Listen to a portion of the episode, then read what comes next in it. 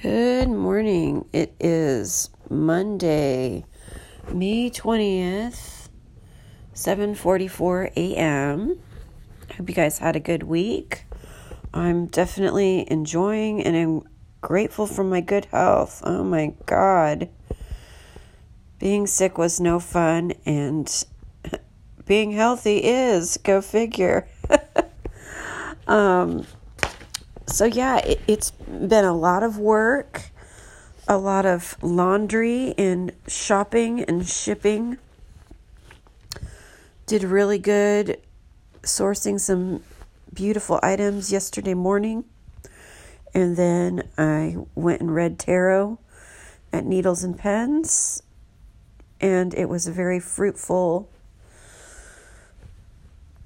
you know, it was a good amount of people came in and there were some good readings to be had. Um, haven't really been going out much haven't really wanted to. Um, i went and saw kim play at the stud on friday. I met up with irina and rob and joe were there. And it was really nice to see them all. Uh, i stayed for 2.5 hours. I had two manhattans at one point, I stepped out to have a cigarette uh, with Joe, and when I came back in, homie tried to charge me fifteen dollars, and I was like, no, no, no, no. I explained that I already had a drink in there, and I was not going to pay, and it worked, and because it was true, you know, I wasn't trying to pull anything over on him, but I had already paid my dues. Um, I had I gotten there early. Irina had wanted me wanted me to get there at ten, and so I did. And turns out I was pretty much the only person in the bar at ten. So um, things didn't really get started till eleven. So I think that hour of my time was worth at least forty dollars. Um, so doing the math, you know, it's really hard to argue with that. Anywho, um, but yeah, I've really just been enjoying sewing, taking it easy. Uh, I went to bed at 9 p.m. twice this week, so that for me was a huge goal accomplishment. I've been sleeping like a baby. Um, earlier in the week, I went on a Tinder date. Um, I don't think I'll be seeing them anymore. Um, we went to the 500 Club and there was this CrossFit guy there. Oh my God. He was like a total CrossFit guy. It was not the guy I was on a date with. Um, the CrossFit guy had his pit bull girlfriend with him. And the pit bull was like sitting on the bar stool. And you know, I love animals. You know, don't get me wrong. But you know, the the pit bull was sitting bare ass on a fucking bar stool. And somebody got up to go to the restroom and then that pit bull went over and sat on their seat, the unoccupied seat, and just put their face in the, in the face of of uh, one of the ladies that was sitting down, and she was like frightened. She was visibly frightened. And the CrossFit guy was acting like it was the most amusing thing in the world. It was hilarious um, to him and it to him alone. And and he was like, "Oh, it looks like she likes you. Look, blah blah blah, Ariana or whatever her name was, the dog's name was." And the bartender was like, "Hey, you know, the bar stools are for humans, you know. Could you put your dog on the on the ground, please?" And the guy just kind of ignored him and just kept the dog up there. Meanwhile, I had ordered my Manhattan and the bartender was went away to make it. And then this goober, this CrossFit goober, told me he was like, "Oh, do you want me to order your drink for you?" I was like, "It's already been ordered and it's being made. I do not want your help." I left out the I don't want your help part, but I was like, "It's it's being made. Thank you."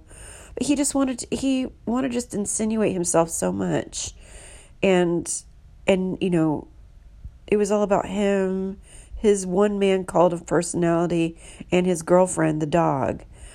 You know what? If you're gonna bring your girlfriend to to the bar like that, all bare ass, put some pants on your bitch. It was just too much. It was too much. Um, but I will I will say this about it. It was the most amusing part of that evening. Um, and I live to tell the tale. I had lunch with Meryl at Mission Pie, one of my least favorite places in the world to eat. Um, but it was good to see Meryl, you know.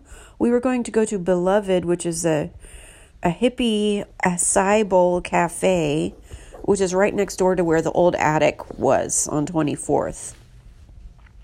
But it was packed with hippies, and it would have taken us forever to get a seat. There's only like three seats in the restaurant, you know? So when there's 10 people in there, you know, you got to do the math. Uh, so we hot footed it over to the mission bar, uh, to, not the mission bar, mission pie. And um, I was so hungry and I ordered the potato bacon soup, which I was, you know, potato soup should basically be like a loaded baked potato, but a little creamier in consistency is what what a potato soup should be like, unless you're doing a chowder wherein the potatoes are are cubed. Okay. Um, what I got was the consistency of baby food. It had been pureed to filth. Okay. Because of the amount of starch in potatoes and the more the more that you touch them and the more that you pulverize them especially at the heat which kind of bruises the molecular structure of the potato that causes it to kind of each little cell of the potato uh, where the starch thing, the sugar is, to kind of become somewhat viscous. So it has a kind of tacky wallpaper glue baby food situation. And that's what the soup was. Um, completely unflavored. Uh, yes, I know it's supposed to taste like potatoes, but it also should have a little salt and pepper in it too. Um, and some kind of herb, uh, you know, little chive would be nice maybe a little rosemary if you want to get artisanal with it. A bit of cheese would have been nice. As for the bacon, uh, there were, I counted about three to four, three or four bits of wet bacon that might as well have been shoe leather. Um, when you add bacon or any kind of little meat to a to a soup, for flavor and you put it in like that, you're supposed to take it out because the bacon gets wet and then it washes the flavor away.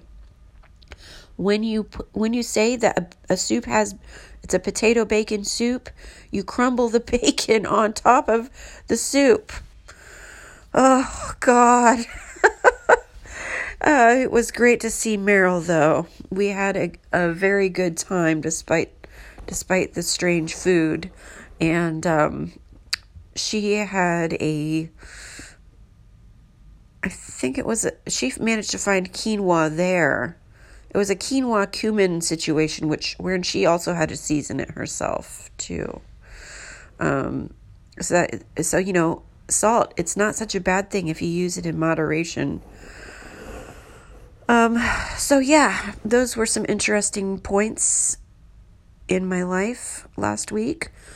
Um, went to go see Babylon, the matinee with Anne.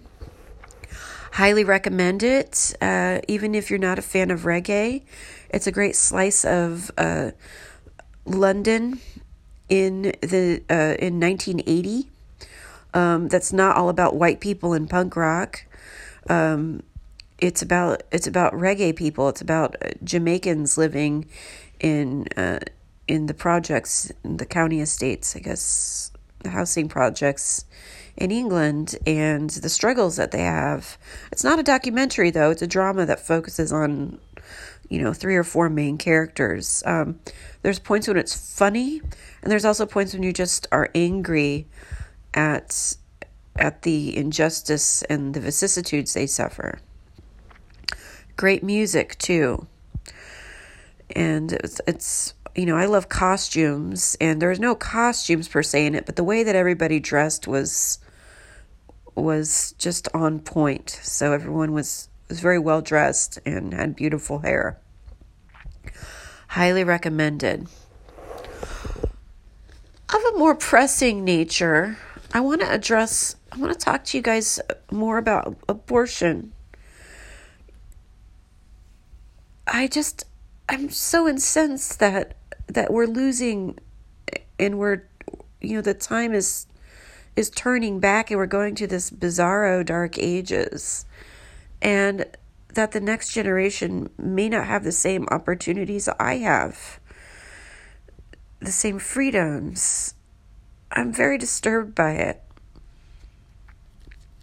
Which led me to do a little bit of research on the woman who was essentially the figurehead for Roe versus Wade. Her given name was Norma Leah Nelson. She was born on September 22nd, 1947, in Simmesport, Louisiana. She had a little bit of Cajun blood. And she was raised by Jehovah Witnesses, primarily her mother Mary, who ended up being a really, really violent alcoholic, a promiscuous alcoholic. Um, and she and Norma never got along. Uh, the first incident that got Norma on the wrong path, so to speak, happened at the age of 10. She and a friend stole money from a cash register at a gas station, and they convinced some people at the local hotel to give them a hotel room. The room service maid caught them kissing in the hotel room. They were having a lesbian experience in this room at a very young age. The act of the theft and also perceived, you know, what you know, it could have been just innocent exploration landed Norma in juvie. Okay.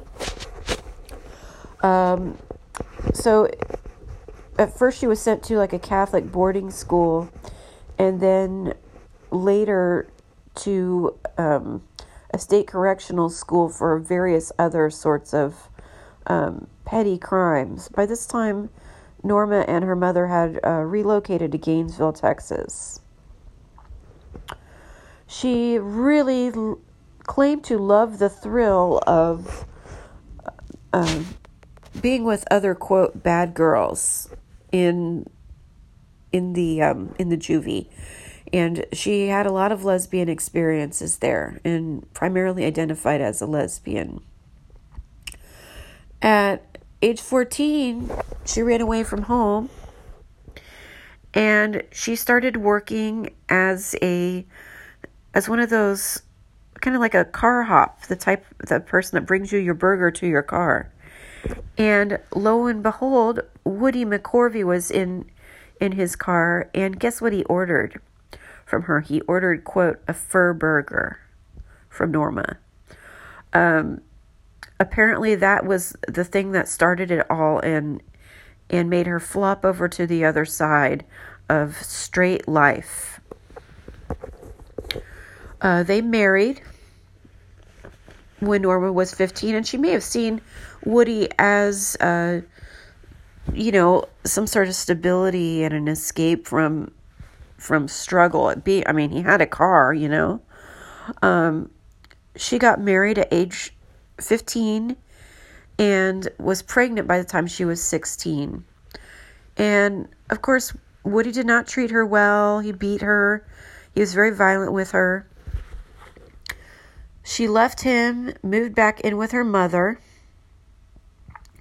got her own drinking problem, and started being a lesbian again. And identified as a lesbian.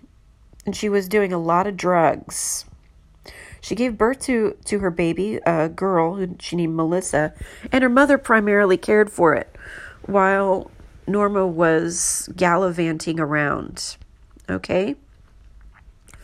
Her mother did admit to being completely repelled by Norma's lesbianism, but her main concern, ironically, was the drugs and the drinking, especially the drugs.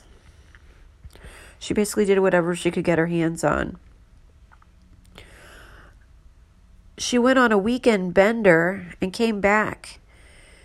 And her mom basically, according to Norma, tricked her into signing away custody, like signing adoption papers to her mother for Melissa.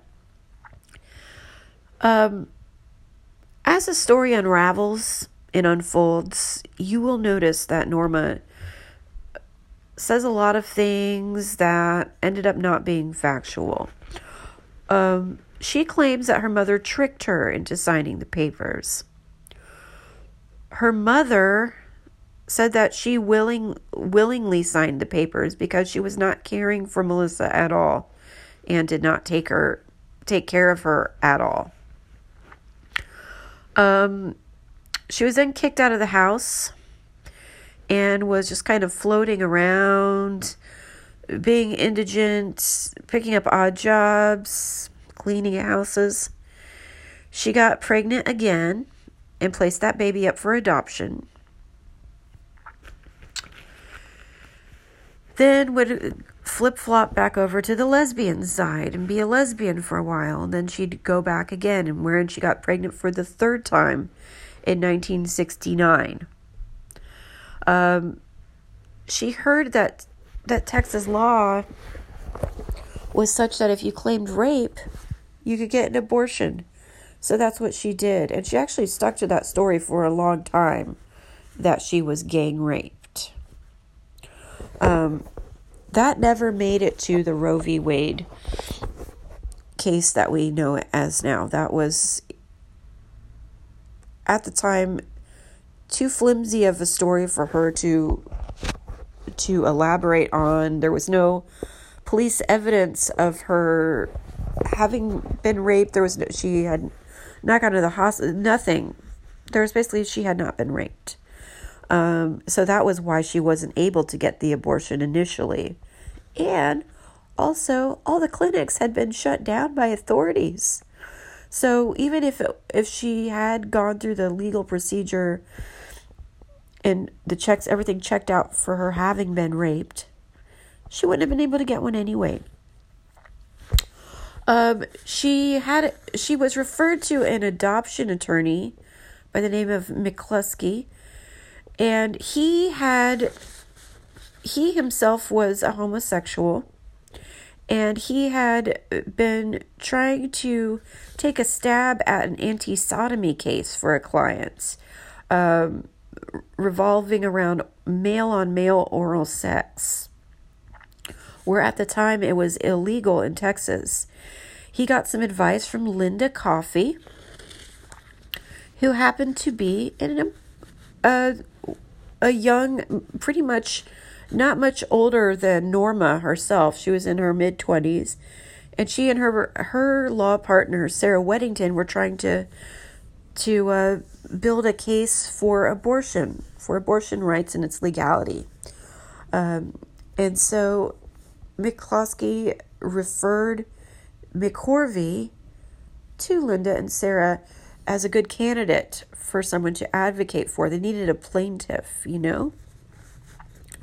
So they met at a little Italian restaurant and and they they uh, pretty much laid it down um, what they were looking for. They needed somebody who could handle the press, uh, someone who could um, handle the backlash should it go through.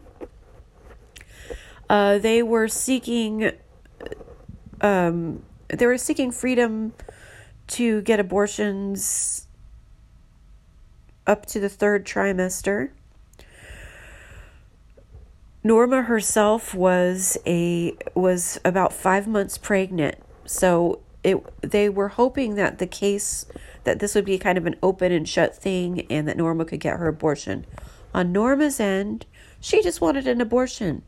She did not care about abortion rights. She, she was not uh, a socially aware person herself. Um, if anything, she was quite selfish and had already uh, caused a lot of, wreaked a lot of havoc in her personal life. And having a child was slowing her down. And she had already, you know, lost two children through one was taken from her by her mother and the other one was given up for adoption. And I think that she was probably pretty fatigued by the process. It definitely put a damper on her very active sex life when she was flip flopping from, you know, uh, gay to straight, essentially bisexual with a heavy, heavily uh, leading towards lesbianism. It was later said by her her most long-term partner Connie that she was a phony. Okay? Um, I'm going to jump in here and talk a little bit more about Norma's personality at the time. Um, uh, some little character sketches here. Uh, she worked at a a lesbian bar. I believe it was called something like the White Carriage, or not like the White Horse, but it was like the White Coach, or something like that. Her and she would bring a pair of Levi's and a dress to work. So if there was a a uh, a lesbian that she had her eye on uh, that was a butch, she would change into the dress. And if there was, you know, a cute butch, to quote her, that she had her eyes on, I mean, excuse me, if she uh, saw a feminine woman, sorry, if she saw a femme girl, then she would change into the Levi's. So it was a lot of, it was a very, there was a, she was a chameleon within her own lesbian lifestyle. Her own mother called her a die-hard whore. All right. So, um, now that could be parlayed into just being a sex positive person who likes to switch around and um, someone who is more gender fluid, uh, someone who is, you know, just exploring and being themselves. But she didn't have that support system. That's what happens when people don't get the support that they need. When people don't get the love that they need and they're not advocated for, things get distorted and society turns them into liars. That's something we should keep in mind. The morality of of legality and our changing ethos in what what values we have now how they're being supported and the people in our community how they're being supported norma Norma needed support and and she the closest thing she got to it was in the lesbian community. Even though she flip-flopped around a lot, that wasn't accepted back then. I think now it would have been more accepted if you wanted to you know, be femme one day and then not be the next day. Um, so she was not necessarily confused, but I would say that she uh, was manipulative in some ways and a bit of an opportunist. Guess what? Norma ended up having the baby. She never had the abortion. She ended up getting uh, giving it up for adoption immediately after the baby was born.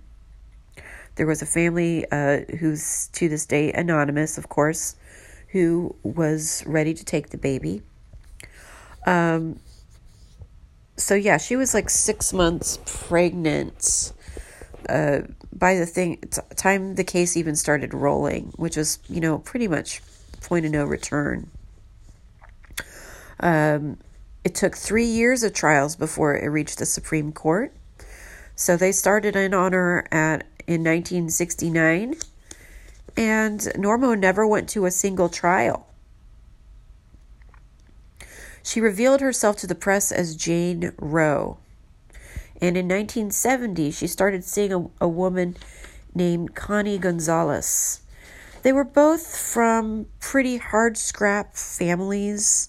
Um, Connie had a stronger family support network, and um,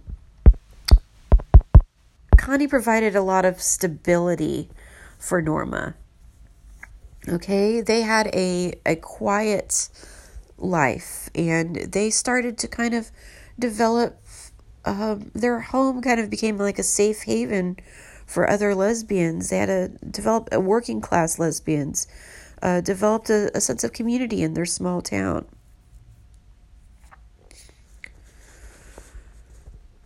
So things kind of settled into a, a uh, after Roe versus Wade, things settled into a very quiet and stable, unassuming lifestyle.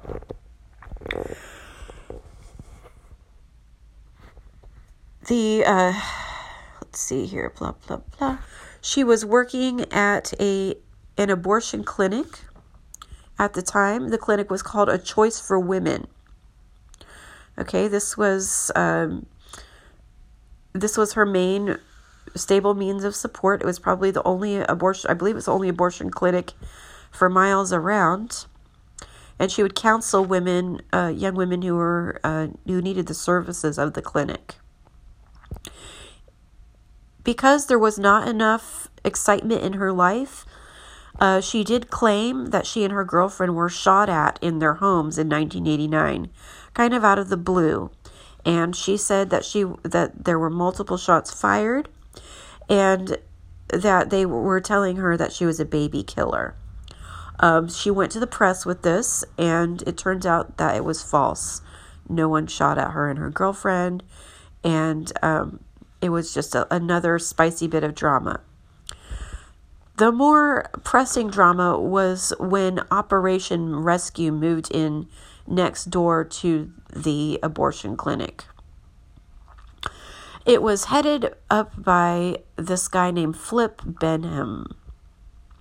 All right. And he started working on her a little bit. Uh, she w- started getting a lot of attention from him. And I don't believe that they began an affair or anything like that. But she started getting validation from him that she didn't get when she was aligned with the pro choice people.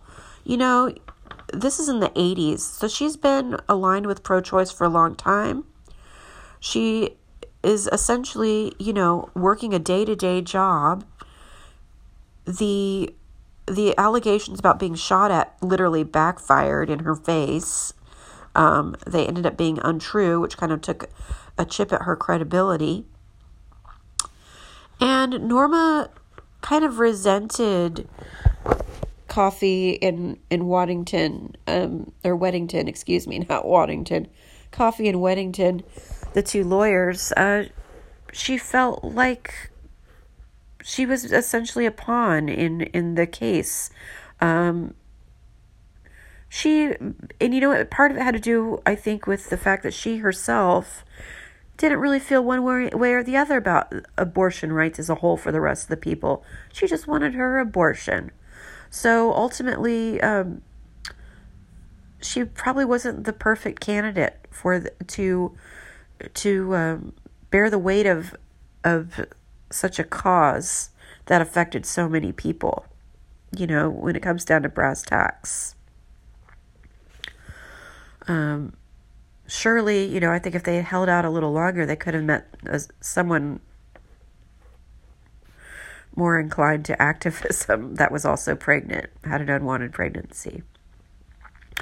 Um, that that choice of of having Norma McCorvey as as the, their kind of poster child was was to their detriment because she because of her her uh, her need for validation. and her flip-flop in ways. And ironically, she flipped over to Flip Benham, who ended up baptizing her in her in his backyard in a swimming pool.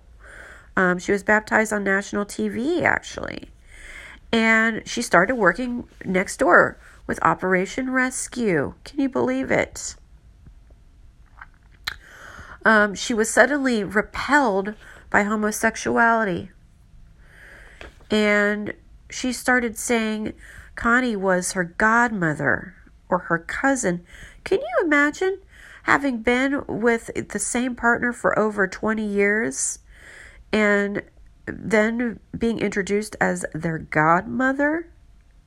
I mean, that's on top of everything. That is the frumpiest introduction ever. I'd rather be introduced as a cousin if I had to choose. Do not call me your godmother if I have, you know, been that intimate with you. That's gross. Um, it's kind of some Henry VIII shit, isn't it?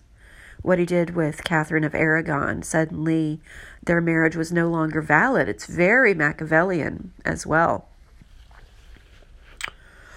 So she starts she throws herself head in to the into the pro life movement. She wrote an autobiography in 1994 called I Am Roe. Um, and it's a seedy one. It's full of full of uh, lies and, and things that were recanted. One, she accused her cousin of raping her for three weeks straight every single day when she stayed with him for a brief time. There's a weird thing. There's a weird. Um, she has a pattern of of certain lies that she likes to use. She likes to use cousins and rape as as two lies.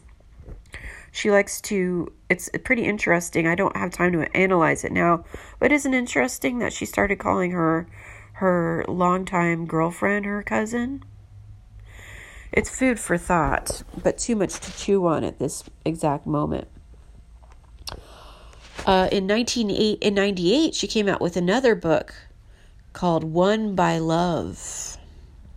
At this at this time, by the way, uh, she and Connie were still living together, but their relationship had, of course, by default, turned platonic. So she really just shut down Connie's love life as well. And I'm not talking about lesbian bed death. I'm talking about she had the upper hand and she decided that she was no longer a lesbian, but she didn't really have a place to go. They were they were making their money through uh, speaking appearances. She was she was getting a thousand dollars here, two hundred here. She got a stipend from Flip Benham. In 2004, she tried to make a Supreme Court case to overturn Roe v. Wade. The case was dismissed in 2005. Okay. There uh, things were were constantly just changing around her. Um what else do we have here? She ended up she basically ended up converting to Catholicism and digging deeper into that and that was her conversion to Catholicism was probably the most sincere choice that she had made in her life. That was the thing that she did for herself that was completely un unattached to um, an ideology or being on anyone's side. Her choice for Catholicism, even though I don't agree with it, was, I believe, the one thing that she made for herself.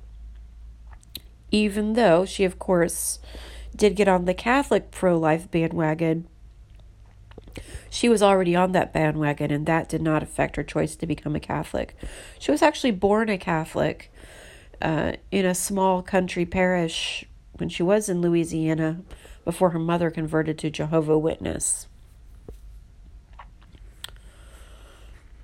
At that point, Flip Benham had given up on Norma as well, and he quote was quoted as saying that she just basically just fishes for money. Well, towards the end of her life, Norma didn't really catch any big fish in the money department and was basically an itinerant floating spokeswoman, flip flopper, you know, scuttlebutt, you know, spreader. Um, and she ended up dying in, a, in an assisted living facility when she was 69 years old. And she basically died of a heart attack. I feel that 69 is too young to to die, and and uh, she had a she had a difficult she had a difficult struggle. She was born into some very um, you know unsavory circumstances. In some ways, she was a product of her environment. She was also not nurtured in in herself, and she only had acceptance through through the external. Did anyone really know the real Norma? Will we ever know the real Norma? Does it matter? I am, however, grateful to her for her contribution and and the lives of the pregnant women that she saved by being the figurehead by being the the plaintiff that was needed in that moment. Her life could have been different if she herself had been able to get an abortion.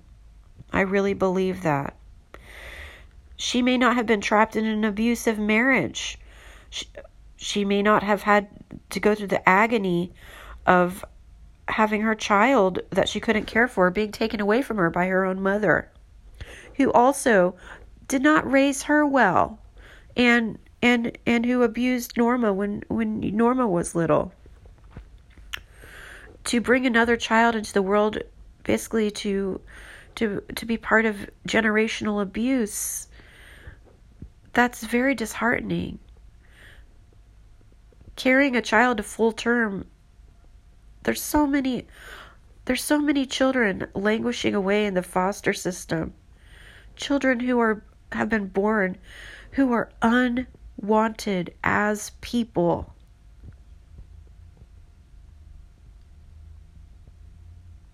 Forget the fetus. There are people who are unwanted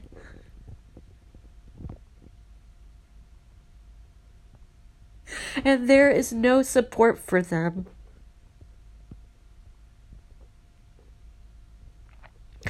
We have a lot to think about this week.